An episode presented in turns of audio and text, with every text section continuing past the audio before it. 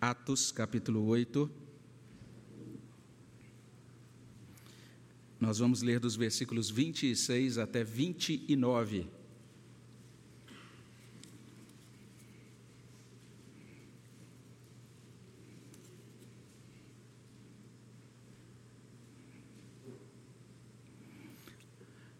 Esse texto também está projetado aí na sua tela, então a gente vai ter a oportunidade de ler juntos. Você que está em casa também é convidado a abrir a sua Bíblia nesta passagem. Nós vamos ler juntos a palavra de Deus, Atos capítulo 8, de 26 até 29. Vamos ler juntos a palavra do Senhor? Um anjo do Senhor falou a Filipe, dizendo: Dispõe-te, vai para o lado do sul, no caminho que desce de Jerusalém a Gaza. Este se acha deserto. Ele se levantou e foi. Eis que um etíope, eunuco, alto oficial de Candace, rainha dos etíopes, o qual era superintendente de todo o seu tesouro, que viera adorar em Jerusalém, estava de volta e, assentado no seu carro, vinha lendo o profeta Isaías. Então disse o Espírito a Filipe: Aproxima-te desse carro e acompanha-o. Vamos orar ao nosso Deus aí nesse, vamos orar ao nosso Deus nesse momento, pedindo a direção dele. Senhor, no nome de Jesus, nós queremos agradecer pela bênção do Senhor, pela palavra do Senhor que pudemos ler até aqui, suplicar a direção do Senhor. Fala, Senhor Deus, aos nossos corações. Derrama da tua graça sobre nós. É o que nós pedimos no nome de Jesus. Amém. Desde o momento que a gente nasce, nós somos especialistas em querer. A nossa vontade é algo muito forte no nosso coração. Nem sempre está em nós o poder, mas a gente sabe muito bem o que é querer. É por isso que são populares essas fábulas e também as filosofias e as teorias que tocam nessa questão né, do desejo, que são relativas ao desejo. Um teólogo medieval chamado Tomás de Aquino, inclusive, se propôs a, explicar todas as coisas, e ele dedicou grande parte dos seus escritos àquilo que ele chamava de inteligência desejante. E tem toda uma série de teorias sobre como, funciona os, como funcionam os hábitos, a vontade e por aí vai. Além disso, são muito populares essas histórias de heróis, essas histórias é, que às vezes são reais, outras vezes são mitológicas, né? não aconteceram de fato, mas essas histórias ligadas a conquistas humanas. Então, temos imperadores, temos conquistadores, ou talvez empreendedores né, que começaram algumas corporações icônicas, vamos dizer assim, homens que planejaram, que realizaram. E, inclusive, na década de 1990, uma das maiores corporações aqui no Brasil, naquela época, motivava os executivos com esse lema: pensar, planejar e fazer. Ou seja, nós somos capazes de pensar, somos capazes de planejar, somos capazes de executar. Então, a gente planejou uma carreira e realizou essa carreira. A gente planejou uma casa e construiu essa casa a gente planejou uma família e agora a gente fica feliz porque a gente percebe que tudo aquilo que foi planejado, de certa maneira, foi devidamente implementado, e isso nos enche de satisfação e até mesmo de um orgulho que a gente avalia, ó, esse orgulho aqui está na medida certa, não é um negócio pecaminoso, não. Né? Porque olha só, eu realizei, né? eu pensei, planejei, me esforcei e cheguei nesse ponto da minha vida. É interessante a gente compreender o seguinte: a Bíblia apresenta ou denomina o primeiro empreendimento autossuficiente do homem de queda. Atos, ah, é, Gênesis capítulo 3, de 1 a 24. E parece que o autor de Atos está entendendo bem essa tendência, essa inclinação do coração humano, como a gente vê nesses relatos. O segundo empreendimento autossuficiente do homem é chamado de Torre da Confusão a chamada Torre de Babel, Gênesis capítulo 11, de 1 até 9. E a gente tem ali no capítulo 4 também de Gênesis uma série de iniciativas né, da, dos descendentes de Caim, e essas iniciativas também não foram muito agradáveis a Deus. Mas na nossa cultura contemporânea, realizar em grande escala, realizar por conta própria, equivale a subir, não equivale a uma queda, mas a uma subida. Equivale a expandir-se, equivale a autenticar-se como capaz, independente, realizador, ou como diz a literatura de autoajuda do universo eh, corporativo, agora eles estão usando muito essa nova palavra, disruptor. Então é isso, você se projeta e se lança e realiza muitas coisas confiado na sua própria capacidade. E isso afeta o cristão. E isso afeta também a igreja cristã. Isso afeta até a evangelização. E isso afeta até a prática missionária da igreja. A Bíblia vai ensinar o seguinte: Deus é quem conduz o testemunho. É isso que a Bíblia traz. Veja só, logo depois de Jesus ressuscitar, ele não diz, agora vocês vão por todo mundo e aí, segundo as suas boas ideias, levem o meu trabalho adiante. Ele diz: receberão, vocês receberão poder. E então, recebi, agora tendo esse poder recebido, nesse poder do Espírito Santo, vocês serão minhas testemunhas em Jerusalém, na Judéia, Samaria e até os confins da terra. A igreja em Atos fica literalmente parada, aguardando, orando até a chegada desse poder em Atos capítulo 2. E só depois da chegada do Espírito Santo em Atos 2, é que a gente tem essa igreja implementando aquilo que a gente chamaria de missão ou evangelização, ou usando a terminologia de Atos, implementando o seu testemunho. É assim que as Escrituras mostram, mas hoje muitos imaginam que é o homem que conduz a obra de Deus. Muitos pensam que é assim, o homem tem essa capacidade de planejar, organizar, arrecadar recursos, e nós precisamos entender que o testemunho cristão depende da obra divina. Esse é o ensino de Atos. Vocês só conseguirão testemunhar depois que receberem o Espírito Santo. E é sobre isso que a gente está lendo aqui em Atos capítulo 8, de 26 até 29. Nós encontramos Filipe sendo conduzido por Deus ele está iniciando uma nova viagem missionária, um novo momento de viagem missionária para Felipe, e essa viagem produz um resultado maravilhoso. A gente vai verificar esse resultado, se Deus permitir, é, no nosso próximo encontro, no próximo sermão. Mas é interessante que em todo o processo, Felipe é conduzido por Deus. Isso deveria chamar muito a nossa atenção. Isso não está aí por qualquer razão. Não é só para registrar historicamente que Felipe realizou esse, esse trabalho e que produziu tais frutos, mas o texto também está dizendo como ele realizou isso, como é que isso se deu. E isso deveria chamar a nossa atenção. Nós encontramos aqui duas verdades que são desafiadoras demais para o nosso ego, né? para o nosso modo de ser e de viver nessa cultura que enfatiza tanto a autossuficiência. A primeira verdade pode ser conferida aí no verso 26. A direção divina quanto ao testemunho nem sempre combina com o nosso senso comum. Ficou uma divisão grande, né? Mas é isso mesmo. Quando a gente pensa nisso, Deus é quem nos conduz no nosso testemunho. O modo como Ele nos conduz nem sempre bate com o nosso senso comum, com o nosso modo humano de pensar nas coisas, de planejar as coisas. É o que a gente vai verificar no verso 26. A segunda verdade a gente confere lá a partir do verso 27 até o versículo 29.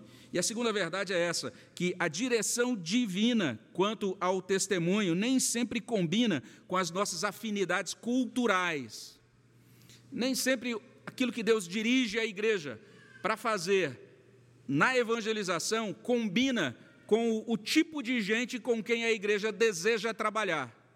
A gente vai entender isso melhor olhando para os versos 27 a 29.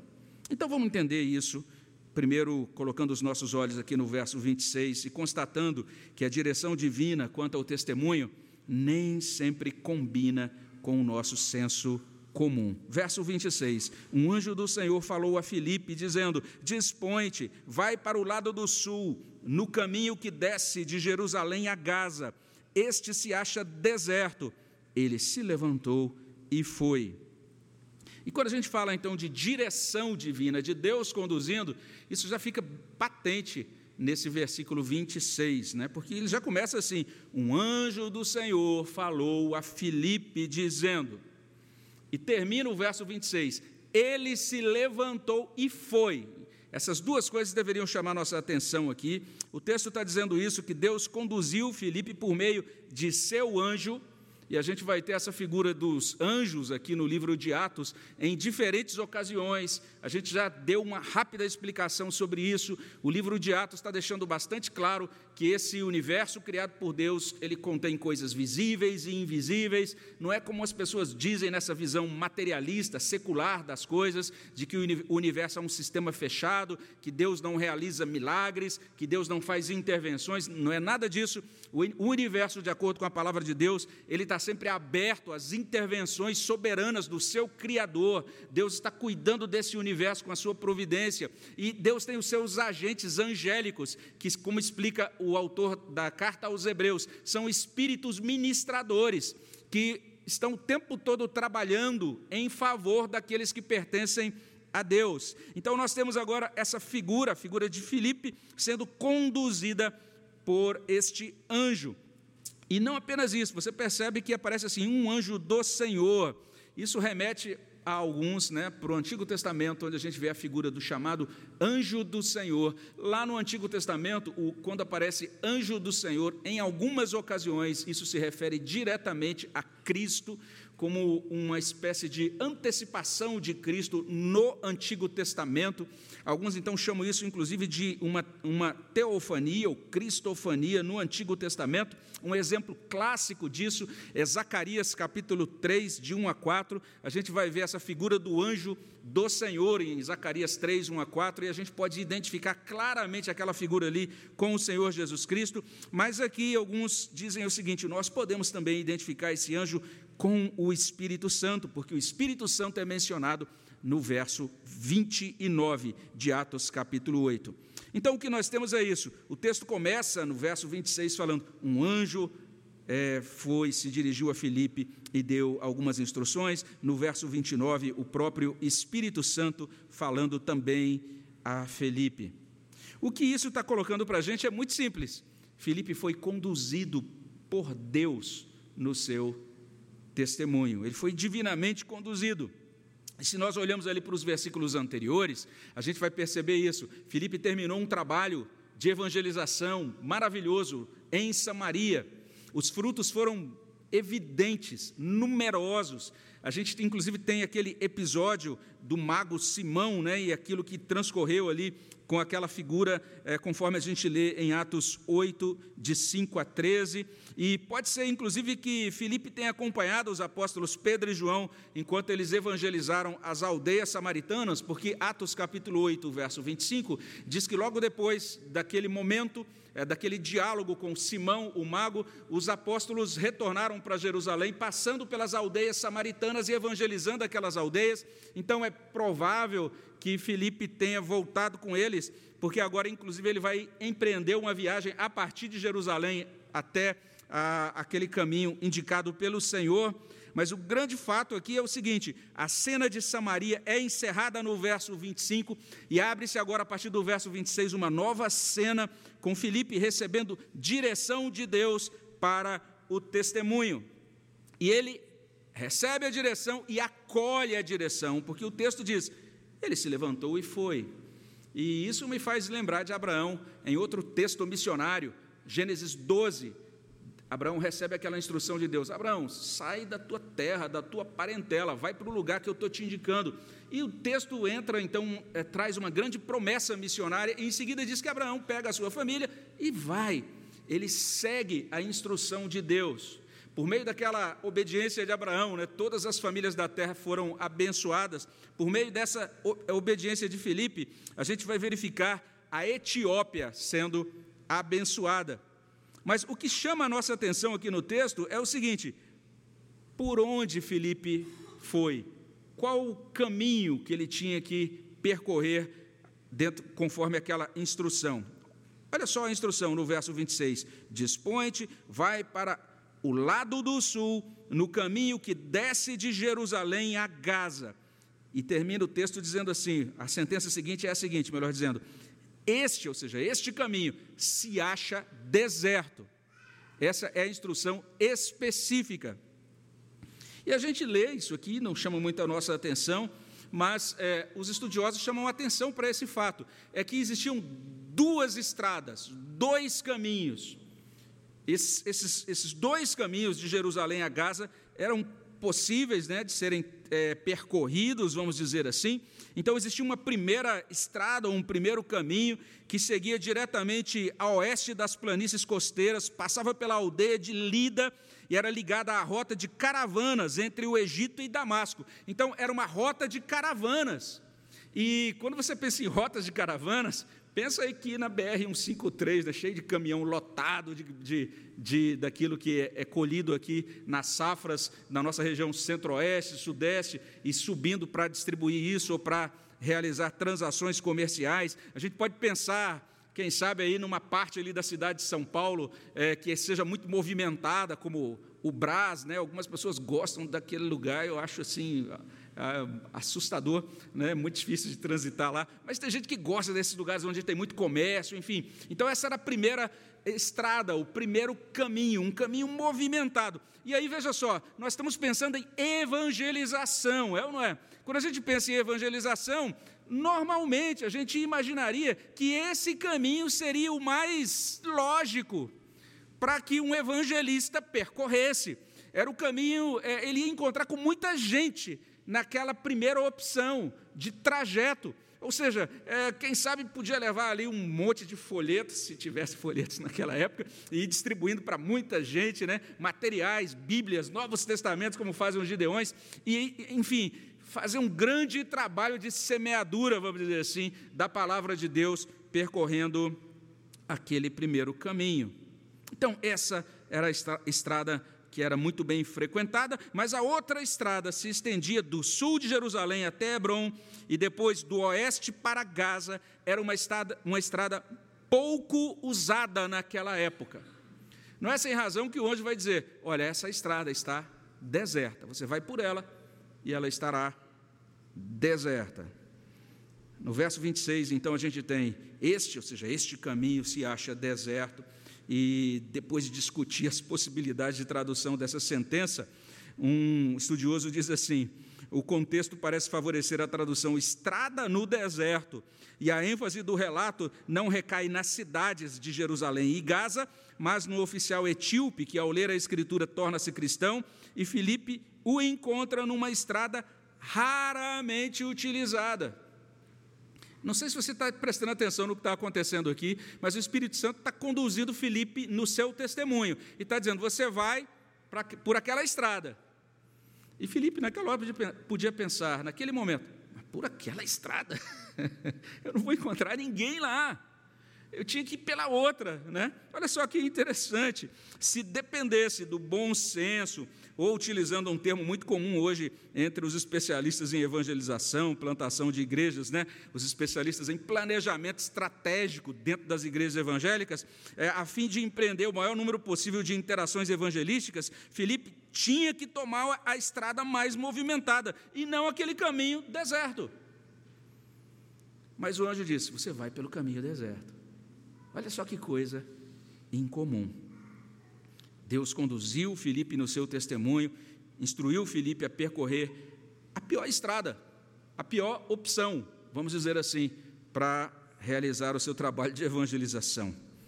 Então, uma comissão, uma comissão talvez de evangelização, quem sabe em uma igreja evangélica contemporânea, consideraria talvez Felipe errado, iriam talvez pensar: esse rapaz tomou uma péssima decisão é, esse é um grande erro estratégico, mas a grande questão é que os planos de Deus nem sempre combinam com os nossos planos.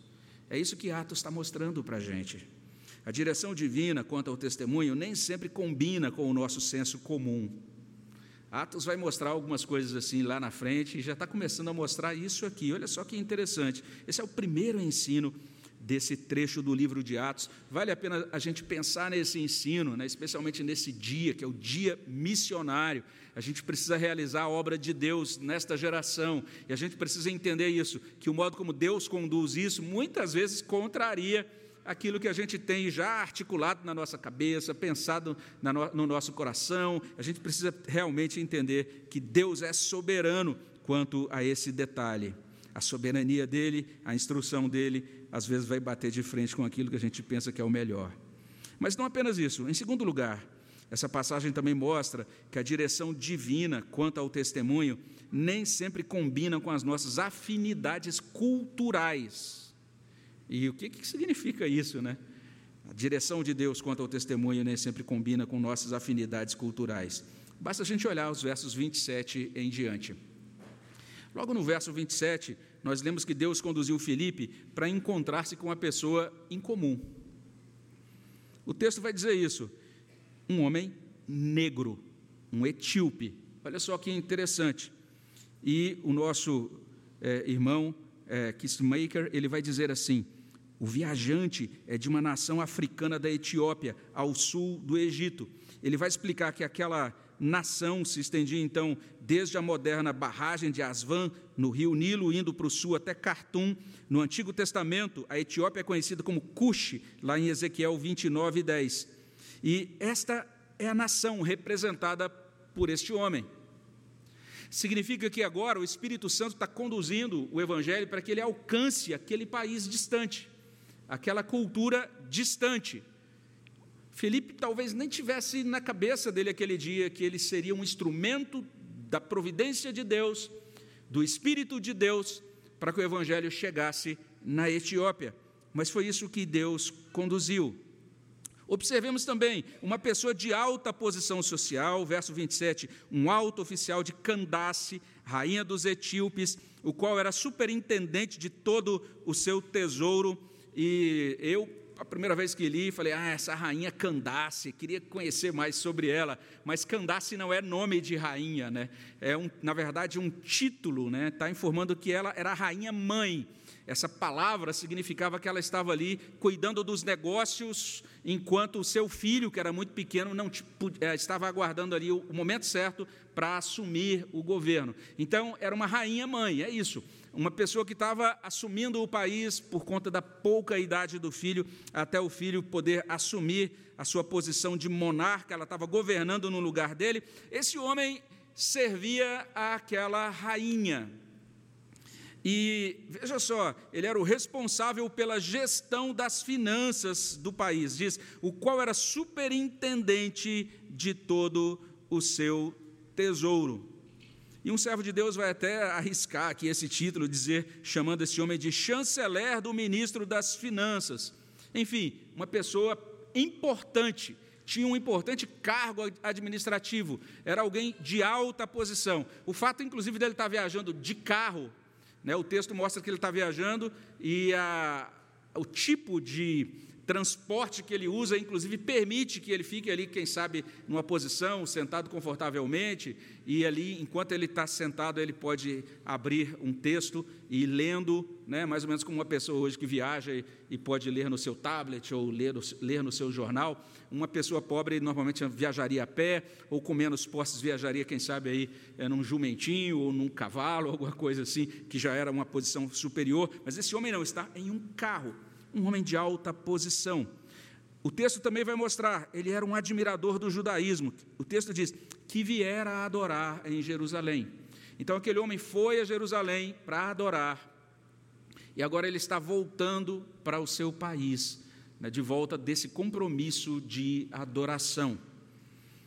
Mas o texto vai trazer algo mais, vai dizer assim: ele era um eunuco. Agora, chama atenção essa palavra, eunuco. O que significa esta palavra? Existem alguns estudiosos contemporâneos que tentam hoje trazer para a gente a seguinte ideia, e a gente tem liberdade de, de, acolher esse argumento que eles estão trazendo, porque tem uma certa base.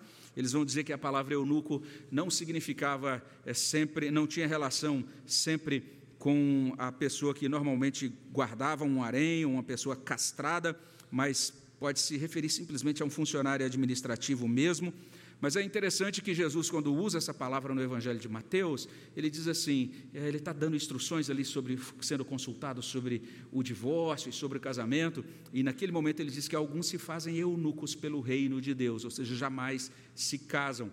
É uma palavra realmente que tem a ver e tem um uso muito predominante em pessoas que foram castradas. Então, nós temos essa figura que não tem mais funções sexuais, que foi castrado para prestar um serviço junto daquela corte etíope.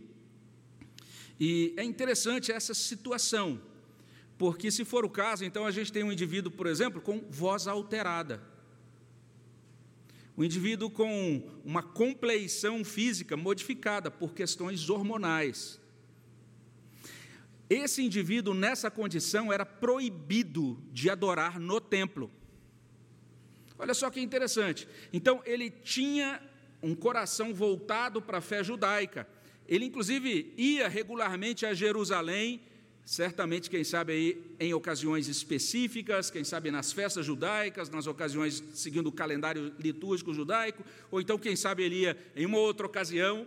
Mas temos uma figura que é estranha no corpo de adoradores judaico.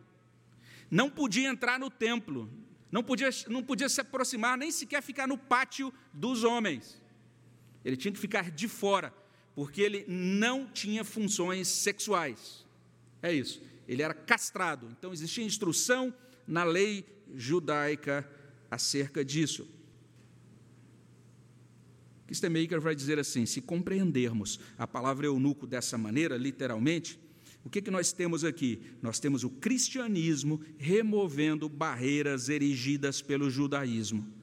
Um estrangeiro podia converter-se ao judaísmo, mas porque o etíope era eunuco, não podia participar plenamente da adoração no templo, e apesar de ter viajado a Jerusalém para adorar, ele não podia nem mesmo ser chamado de prosélito, ele era chamado de semi-prosélito, ou seja, semi-convertido, ou semi.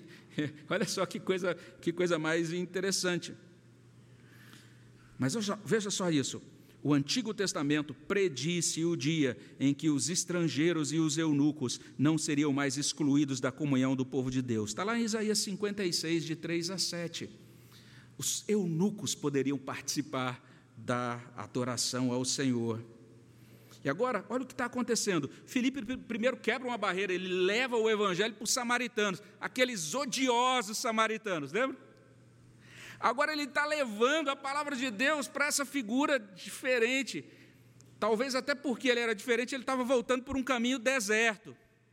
Porque talvez não fosse muito bem visto ou visto por outras pessoas. Ele está lá no caminho deserto dele, está no, no, no deserto, e está lendo um trecho de Isaías. Deus diz: Felipe, você vai pegar aquele caminho deserto. E agora ele vai confrontar, vai colocar Felipe diante desta figura. Esse indivíduo era considerado meio convertido.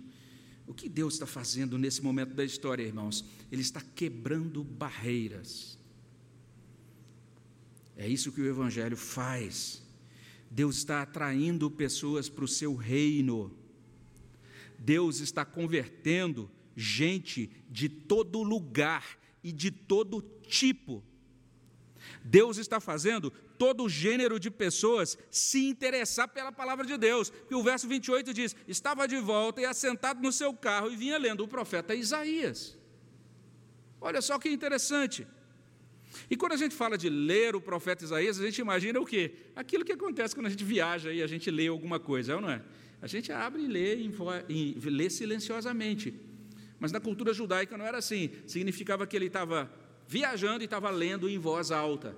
Então, quando Felipe se aproximou, ele pôde compreender o que estava sendo lido. Felipe provavelmente então ouviu, os desdobramentos desta leitura serão analisados aí no nosso próprio sermão, não é? Mas por hora basta pensar nisso que consta no verso 29. Então disse o Espírito a Felipe: aproxima-te desse carro e acompanha-o. Isso chama, deveria chamar a nossa atenção aproxima-te. Aproxima-te dessa figura aí, diferente de você. Aproxima-te dessa figura estranha a você. acompanha esta figura. Em outras palavras, Felipe, você achou a quem eu queria achar. É o que Deus está falando para Felipe aqui. Aproxime-se, prepare-se para testemunhar. E a pergunta que eu levanto é: será que Felipe voluntariamente escolheria essa pessoa para testemunhar? Provavelmente não. Ele era, lembremos-nos disso, ele frequentava as sinagogas dos helenistas em Jerusalém. Ele era um judeu. Ele sim era um prosélito, né? se ele realmente era de origem grega, porque o nome pelo menos é de origem grega, ou então talvez ele realmente já fosse um judeu etnicamente falando, mas que tinha sido criado em lugares onde não aprendeu hebraico, por isso, por isso participava de uma sinagoga helênica, mas mesmo, sei lá, tendo esse contato com o helenismo, ah, certamente ele não teria escolhido, provavelmente não, escolhido aquela figura para testemunhar. Isso deveria tanto chamar a nossa atenção, porque a gente está vivendo numa época, eu como pastor ligado à parte de educação teológica da nossa denominação, a gente percebe cada vez mais jovens dos nossos seminários que dizem assim: Olha, Deus me deu um chamado para pregar o Evangelho, mas eu fui chamado para pregar para pessoas de meia idade, da classe A, que falam inglês e que frequentam universidades, e esse, é o meu chamado muito específico, de nicho. É, o Espírito Santo me chamou para pregar só para essa pessoa aqui. Existem também, dentro dos nossos seminários, alguns professores que estão ensinando o seguinte: é que se você quiser realmente plantar igrejas e que você quiser estabelecer novos lugares de pregação e etc., então você tem que atentar para um negócio chamado homogeneidade cultural que é basicamente o seguinte: crie igrejas de tribos, onde todo mundo é mais ou menos parecido. Então, ah, eu vou criar a igreja presbiteriana dos tatuados que gostam de heavy metal. E aí você vai criar toda uma estratégia para atrair tatuados de heavy metal. E aí você vai fazer um ambiente que tem a ver com os tatuados de heavy metal. E aí você, ah, não, vamos cantar mais usar esses inários, ou então vamos cantar tu és fiel, vamos fazer uns arranjos novos, porque a gente tem que atrair os tatuados de heavy metal. E aí, se chegar, por exemplo, uma pessoa idosa lá que é de outra, outro jeitão, oh, aqui não é a igreja para você, nós somos a igreja dos tatuados de heavy metal. Então, igrejas com homogeneidade cultural. Que absurdo! Deus pega uma pessoa e é só, aí é outra coisa, outro lado da moeda. Vamos buscar um plantador de igrejas. A gente tem um plantador de igrejas que é para o interior. Então tem que mandar um cara com jeito matuto. A gente tem um plantador de igrejas que vai falar para altos executivos. Tem que ser alguém que conhece mercado financeiro. Ah, vamos ter um plantador de igrejas que vai falar com jovens que estão aí, quem sabe, trabalhando no meio cultural. Tem que conhecer de café expresso e das máquinas de café expresso. Não, é, tem que ser um plantador de igrejas que fale essa linguagem. Deus pega uma pessoa, Felipe, de uma cultura com determinada configuração que não tinha nada a ver com aquele etíope, põe ele lá e diz: é para ele que você vai falar, é dele, é você tem que se aproximar dele. Você viu que coisa impressionante o livro de Atos?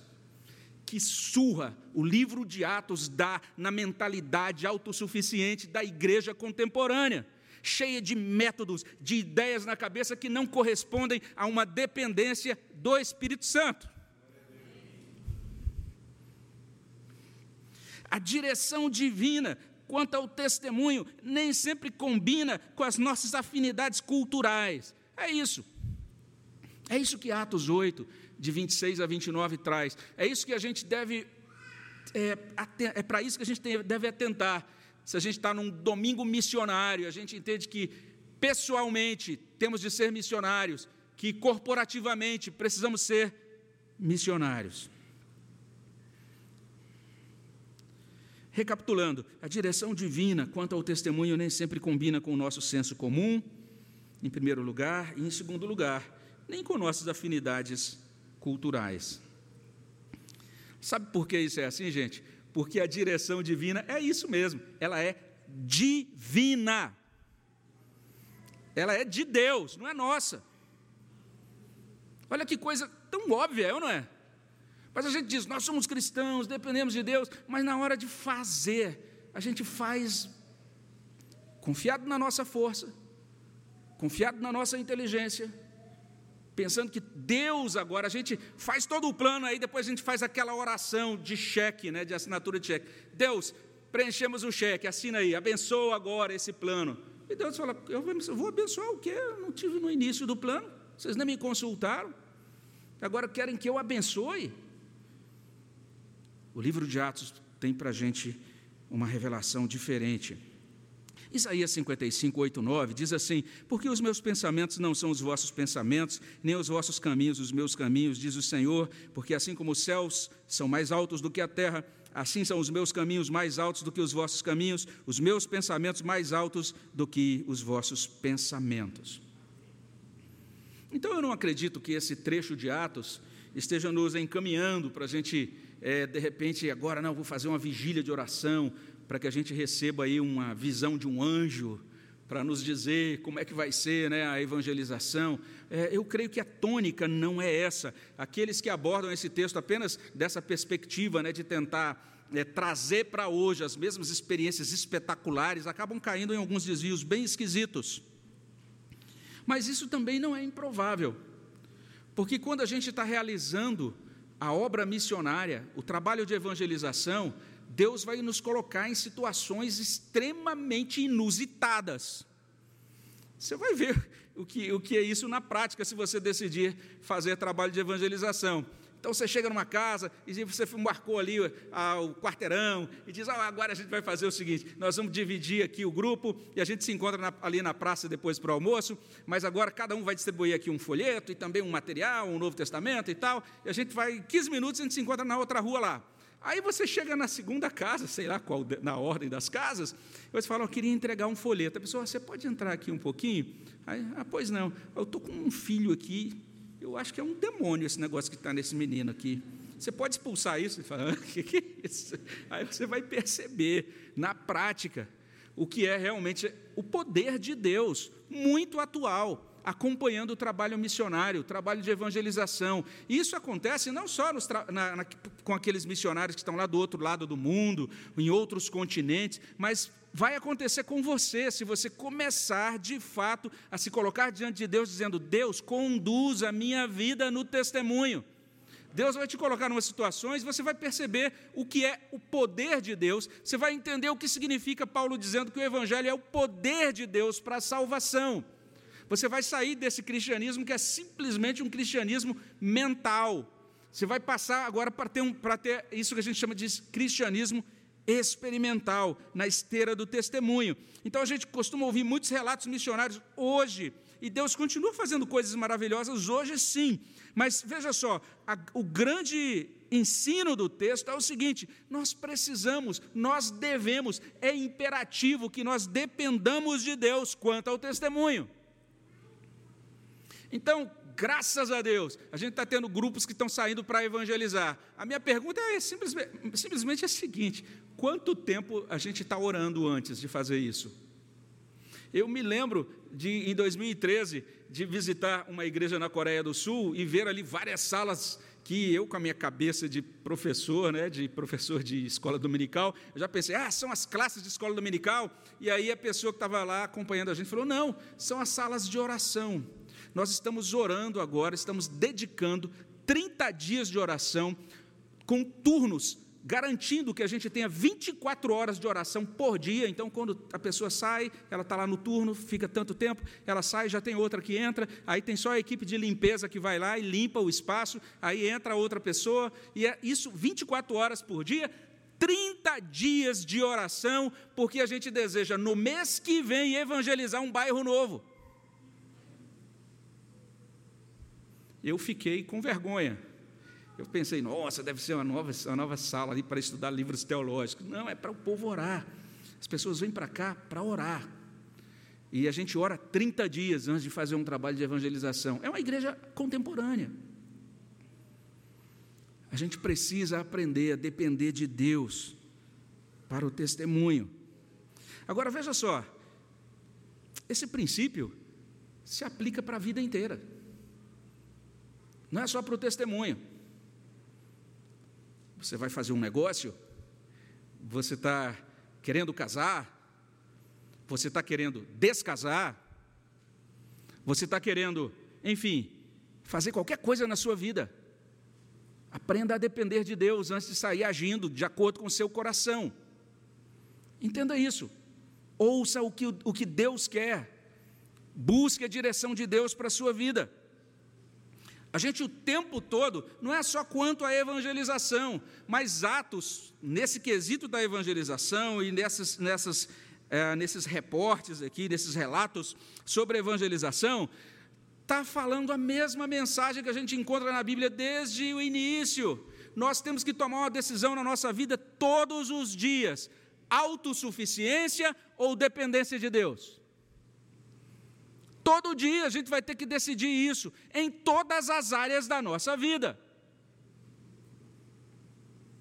Isso vai modificar a maneira como a gente planeja o que a gente quer fazer, como a gente gerencia o nosso tempo, como a gente lida com os nossos bens, com o nosso dinheiro. O tempo todo você vai ter que fazer essa pergunta: eu quero ser dependente de Deus ou autossuficiente?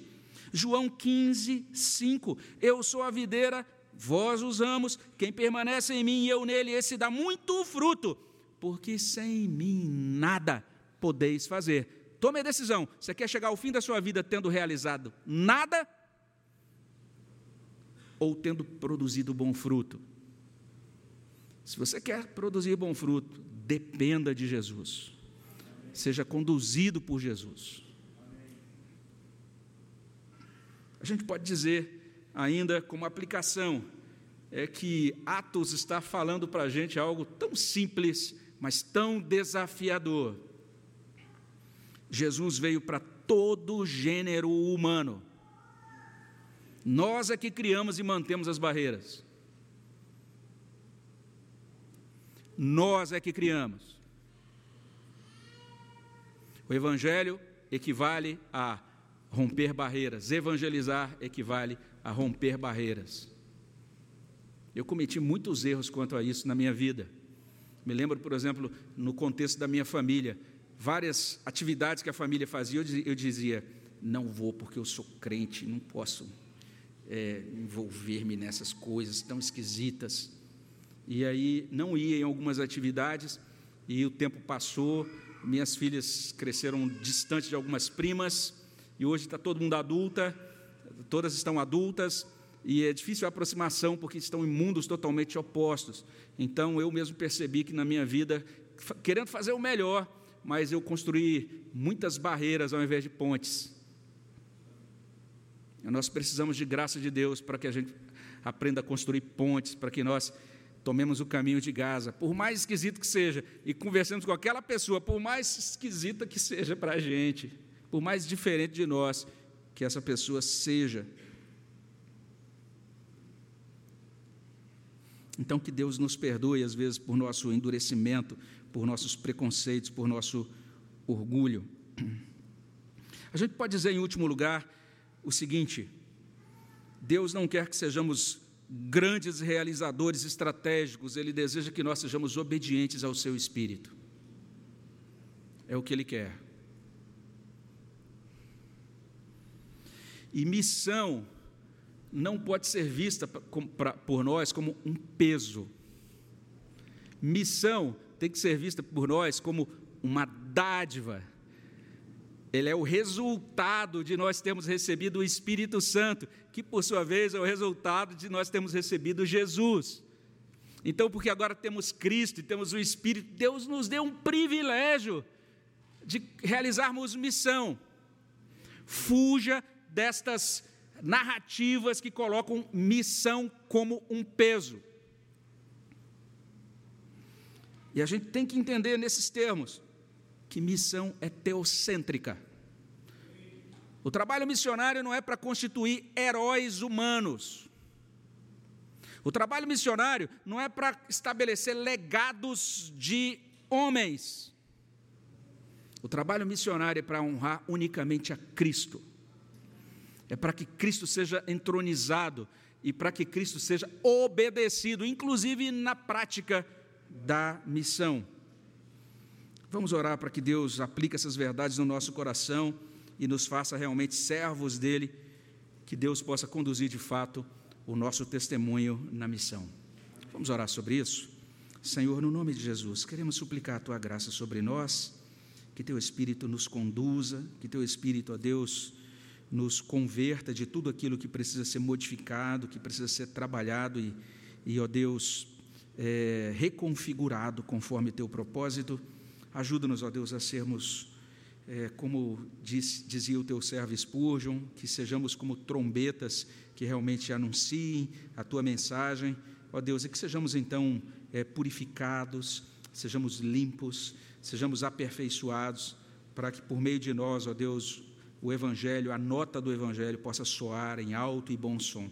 E as pessoas possam, ó Deus, sendo comunicadas acerca do teu amor por meio de Jesus, que elas possam responder a esse amor em fruto abundante para a glória do Senhor.